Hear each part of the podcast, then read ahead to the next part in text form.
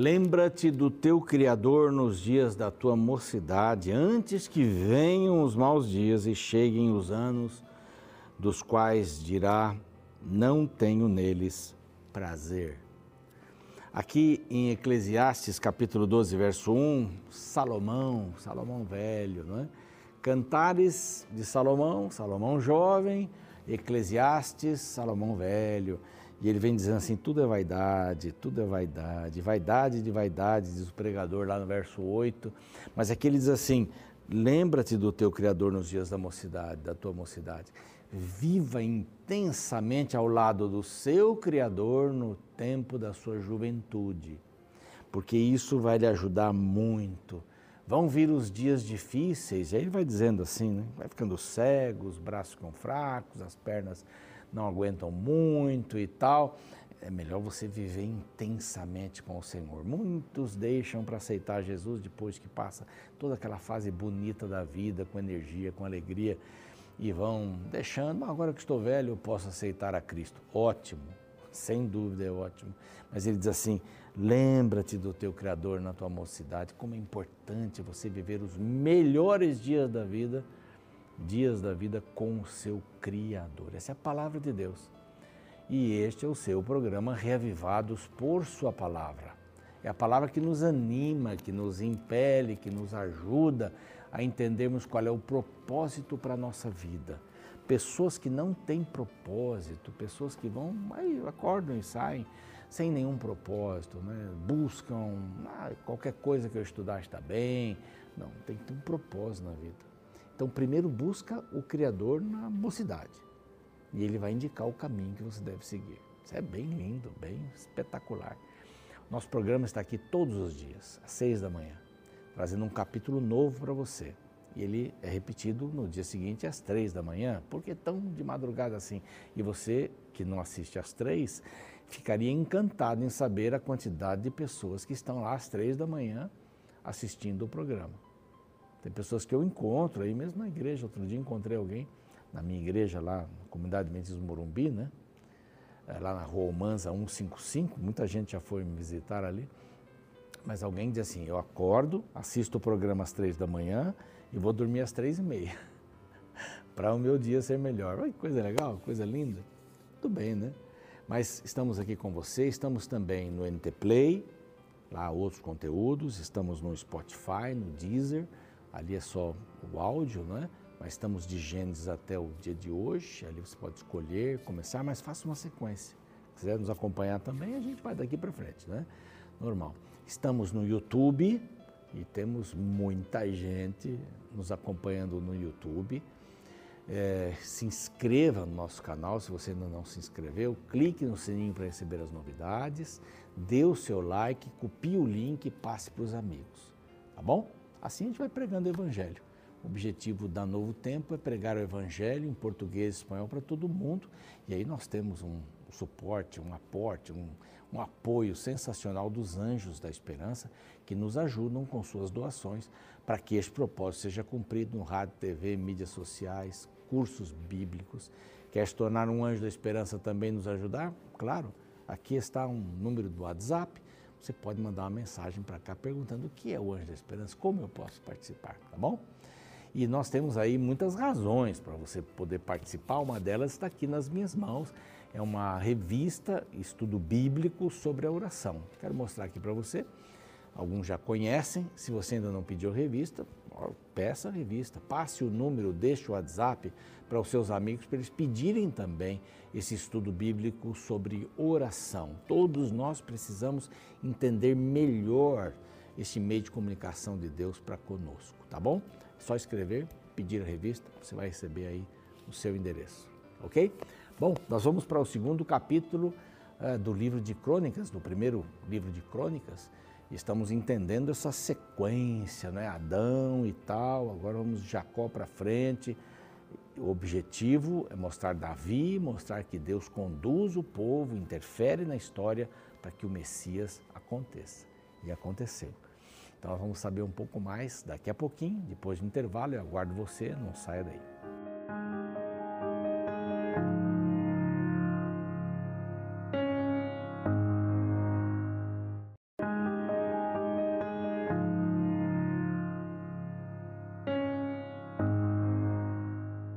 Estamos de volta. Este é o programa Reavivados por Sua Palavra, aqui da TV Novo Tempo. Alegria ter você com a gente, você que chegou agora, depois do nosso intervalo. Estamos estudando Crônicas, primeiro, o primeiro livro de, das Crônicas, ou uh, de Crônicas. Né? Ah, o autor, nós estamos aí pensando em Esdras, não temos essa certeza absoluta, a tradição diz isso, mas não importa. Estamos usando o nome do cronista não é? Mas há uma lógica bastante grande. Nós vimos aí no, no último programa a ligação, não é? Há uma ligação, não sei se eu mencionei, acho que não, mas há uma ligação quando termina o último capítulo do segundo livro de Crônicas, que fala sobre o decreto de Ciro. O primeiro capítulo de Esdras fala sobre o decreto de Ciro também. Parece que é uma sequência toda e é bem interessante isso. Mas aqui no, no capítulo 17, verso 21, o verso 20 fala: não há outro Deus semelhante, né? não há outro Deus semelhante a ti. E aí vem falando que não há outro povo de, como o povo de Israel, é único, gente única na terra. Né? O Senhor resgatou esse povo no Egito, o Senhor resgatou esse povo na Babilônia. Então, assim, essa é a ideia positiva de esperança que o cronista, seja Esdras ou outro que escreveu, queria dar ao povo que estava chegando do cativeiro. Essa é a época em que o livro é, foi escrito, na época que eles estavam chegando do cativeiro. Então, vamos falar sobre Judá, vamos falar sobre Jerusalém, esse é o tópico principal. Vamos falar sobre o, o que inicia a, a, raiz não é de do Messias, Davi. Então vai falar muito sobre Davi, essa visão davínica, como é chamada aqui, é bastante grande. No capítulo de ontem, nós vimos o começo de todos os começos, né? O princípio criou Deus o céu e a terra, paz, seis dias, ali faz o homem, no sexto dia, o homem e a mulher, e aí descansa e segue a história da terra. E esse cronista coloca, cronista coloca Adão com a primeira palavra. Então, de Adão, a descendência de Adão passa por Noé, passa pelo filho que vai fazer essa ligação com os semitas, com o povo de Israel, que é Sem, não é? Então dá a descendência de Sem até Abraão. Bem interessante. Aí fala dos descendentes de Ismael, por quê? Foi o primeiro filho de Abraão. É? Há 12 tribos aqui também, há, há uma bênção também para eles, né? Para os filhos de Ismael, porque eram filhos de Abraão, mas não eram não seriam a nação, né? os ismaelitas não seriam a nação escolhida. Aí então vem o nascimento de Isaac, vem o nascimento de Isaú, de Israel, de Jacó, um, um, vários capítulos, vários versículos aqui, uns 20 versículos mais ou menos, sobre Esaú, sobre os Edonitas, e aí no capítulo 2, Jacó, que é importante né, são as doze tribos, mas de Jacó o cronista vai pensar Judas, é, Judas, Judá, só errou aqui a tônica, errei a tônica, né? Mas aqui diz assim, são os filhos de Israel e cita os filhos, né? até numa ordem interessante, Dan vem numa ordem de fora, Lia, ah, os filhos de Lia aparecem aqui, depois vem Dan como um nome aí, fora de uma, de uma ordem, não sei dizer exatamente porquê. Vem os filhos de Raquel, os filhos de Bila, não é? É um, é um, vai focar, vai focar aqui em Judá, filho de Lia. E eu ouvi um sermão tão lindo e tão gostoso a respeito de Lia. Até eu brinquei com a pregadora, Cristina Banhara, um abraço para ela, para o Humberto Banhara também, pastor aposentado lá de Conchal. Abração para vocês. Nós gostamos muito do sermão que ela fez no Dia das Mulheres e ela coloca o valor de Lia. A gente geralmente prega sobre Raquel, a gente não, não, não olha para Lia e tem uma riqueza muito grande. E de Lia, que foi desprezada pelo pai, desprezada pela irmã, desprezada pelo marido.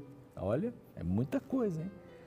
Mas ela foi a precursora, a mãe de Judá.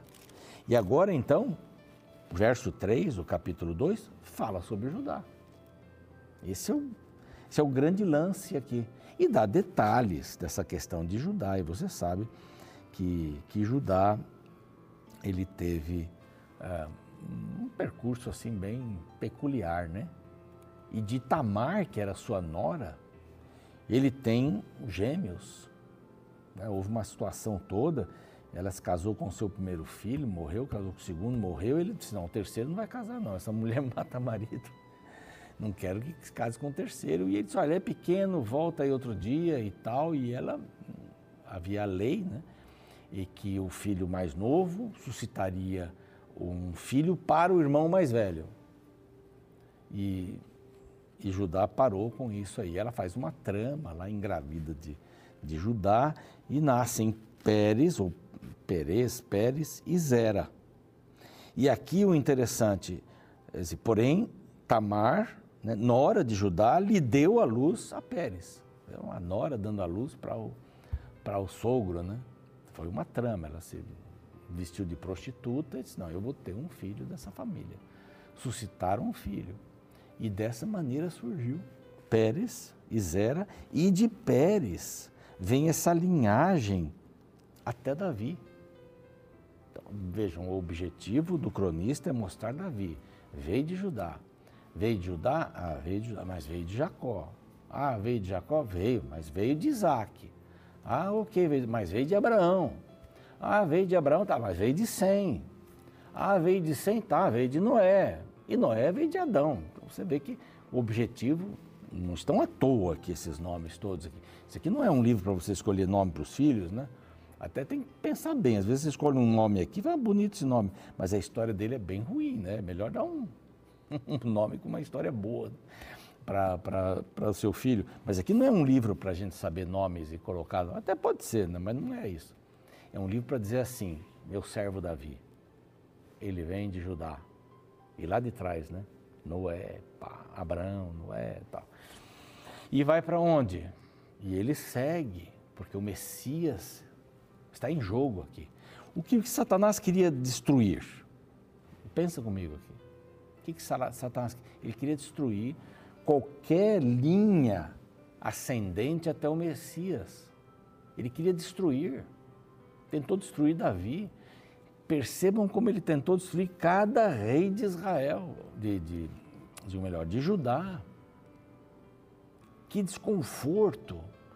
Reis que adoravam imagens, escultura, Baal, reis, no caso de Manassés, que deu seu filho como sacrifício. Olha que absurdo. E ele é mencionado várias vezes. Aí, o rei tal saiu, morreu tal, porque é, fez o que era mal diante do Senhor, caiu nos pecados de Manassés. Volta e meia, Manassés era, era mencionado aqui sobre isso. Mas aqui vem essa história de, de Judá, Pérez, de Pérez vem Esron, aí aparecem outros nomes. Esron tem três filhos, Jeramel, Rão, verso 9, e Quelubal, Quelubai, que aí vem um nome Caleb, né? Parece que é uma clã de Caleb, mas não tem nada a ver com Caleb, amigão lá de Josué. Vão aparecer mais outro, ou aparece mais outro Caleb aqui na frente, mas não tem nada a ver com o Caleb lá de trás, não é? Então vem de Rão, aí, aí sai Esron de Rão. É linda essa questão da, da, das, das ascendências né? e das descendências. Então vem, olha lá, Judá, Pérez, verso 9, Esron, vem o seu filho Rão, verso 10, depois na, Naasson, príncipe dos filhos de Judá, Naasson gera, olha aqui, a Boaz. Lembra desse nome? Com quem Boaz casou? Com Ruth. Ruth não era judia, era moabita. Mas o seu esposo era judeu. E ele se torna um remidor o que, é, o que Judá não fez para Tamar, né, como um filho que ele tivesse, né, e Tamar acabou criando essa situação para ele e ele engravidou de, e ela engravidou dele, ele não, ela engravidou dele. Boaz não, Boaz aceitou ser o remidor de, de Ruth, que era uma mulher pobre, não tinha nada. Veio com a roupa do corpo e catava lá o milho que caía do chão, os cereais caíam do chão mas ele se torna um remidor. E Boaz gerou Obed, olha aí, está esquentando. Obed gerou a Gessé, que Gessé gerou quem? Davi. Tá, chegou onde ele queria. Essa construção toda de crônicas que é maravilhosa, é, escandalosamente maravilhosa. Eu adoro essa questão aqui. É difícil o livro de, de crônicas, claro que é, mas é um livro encantador, porque ele fala dessa, dessa ligação toda. E aí vai falar um pouquinho mais aqui sobre, sobre outros, né? É, gente que, que era artífice e tal, tem uma porção de, de coisa aqui. E vai falar de Rão de novo, dá mais uma, dá mais uma passada é, pela 24 geração de Judá, porque o grande objetivo aqui é o verso 50. Vai aparecer um Caleb aqui que não tem nada a ver, já falei, é o segundo Caleb que aparece aqui. O primeiro Caleb, é o terceiro, né? Então, o primeiro é lá de Josué, lá o amigo de Josué, Josué Caleb. O verso 50 vai dizer assim, vai citar muitos nomes aqui, você pode ler depois aí, não é? Mas aqui, estes foram os filhos de Caleb, os filhos de Ur, então, agora começam os filhos de Ur, primogênito de Efrata, lembra? De Tu, Belém, Efrata. É um verso que fala do Messias foram Sobal, pai de Kiriat Yarim, Salma, olha, presta atenção nisso, Salma, pai dos Belemitas, Belém. Onde Jesus nasceu? Belém. Os filhos de Sobal, e vai verso 54, os filhos de Salma, Belém e os netofatitas, e aí citou os nomes aqui, vão chegar até Davi. E o capítulo 3, que a gente vai ver amanhã, vai falar sobre Davi. Então, você vê toda essa construção, né? Passa por Judá, tem um monte de nomes aqui, Gessé, passa por Boaz, uma coisa linda. Ruth era bisavó aqui de Davi, avó, bisavó, bisavó de Davi. Vê que coisa maravilhosa. Aqui, é lindo isso aqui. Acho que é bisavó, é bisavó mesmo, de, de Davi. Então, chega em Davi, objetivo do livro, falar sobre Davi. Falar sobre essas questões de Davi, que é o início do renovo de tudo isso. Aparece aqui no capítulo 3, então, vamos ver amanhã, os filhos de Davi, para apresentar a descendência de Salomão e volta para os descendentes de Judá, uma confirmação. Esse, é um, esse é um livro importante da Bíblia. Você não pode tirar isso, porque ele vai dar uma visão assim: o Messias está garantido. Olha só. Eu tenho um povo, eu amo esse povo e para por causa do meu amor por esse povo, eu disciplinei esse povo. E eles estão vindo agora 70 anos depois de um cativeiro. Mas eu vou continuar sendo o Deus deles. Porém, eles não serão mais a nação mais importante da terra. Agora eu tenho que preservar o Messias. E na chegada do Messias, com o povo de Israel completamente perdido, no que, no, no que diz respeito ao significado religioso, então agora surge um novo povo, que é o Israel espiritual. Né? E eu e você estamos incluídos aí. É maravilhoso? Então, bom, vamos na sequência. Amanhã vamos ver então sobre os filhos de Davi, de Salomão e tal, e a gente vai ganhando esse espaço para chegar no ponto, né? Davi, de lá saiu o Messias. Vamos orar? Pai bondoso, que tenhamos essa certeza absoluta de que o Messias veio de uma promessa. O Senhor fez essa promessa em Gênesis 3,15, que no lugar daquele cordeiro morto, que era um símbolo, o próprio Deus, Jesus, viria morrer por todos nós. Então, a significância do Messias é, é algo extraordinário. E quando o Senhor promete que de, de Davi sairia este Messias, a Bíblia está garantindo a história para que nenhum judeu tivesse qualquer dúvida de que o Senhor estava mantendo a, a palavra. Que tenhamos fé na tua palavra, que tenhamos confiança naquilo que o Senhor diz. Um grande pregador disse: no final vai dar tudo certo. Eu já li o último capítulo do Apocalipse.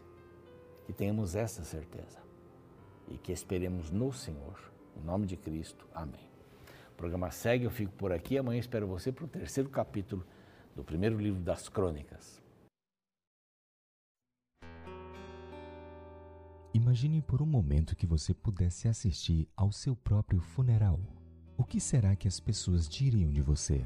Eu sei que esta não é uma reflexão confortável, porém ela nos leva a pensar no patrimônio que deixaremos quando deste mundo nós partirmos. No capítulo 2 de 1 Crônicas, encontramos a continuação da genealogia das famílias israelitas. No meio da lista, alguns nomes recebem uma breve descrição do que fizeram enquanto eram vivos. Alguns recebem bons adjetivos, outros, porém, são relembrados com um certo grau de vergonha. Um exemplo disso pode ser visto no verso 7, o qual lemos a seguir. Os filhos de Carme, Acá, o perturbador de Israel, que pecou na coisa condenada. Este texto refere-se à história de Acã, descrita em Juízes. Acã foi o indivíduo que roubou uma capa do acampamento inimigo e escondeu dentro do acampamento de Israel. Por causa deste erro, todo o povo sofreu uma grande derrota das nações rivais. Mesmo diante do mal que havia causado, Acã não demonstrou nenhum arrependimento. Pelo contrário, ele só confessou seu pecado depois de ter sido descoberto diante do povo. No verso de hoje, o nome de Acã foi mudado para Acar, cujo significado hebraico é o perturbador. Essa foi a reputação que Acã levou para a sepultura. Imagine que até hoje, milhares de anos depois, ele ainda é lembrado por essa triste história que marcou sua trajetória de existência. Agora pense em você. Que marca está deixando? Como as pessoas veem a história de sua vida? Lembre-se que a reputação leva uma vida toda para ser construída, mas apenas poucos segundos para ser arruinada.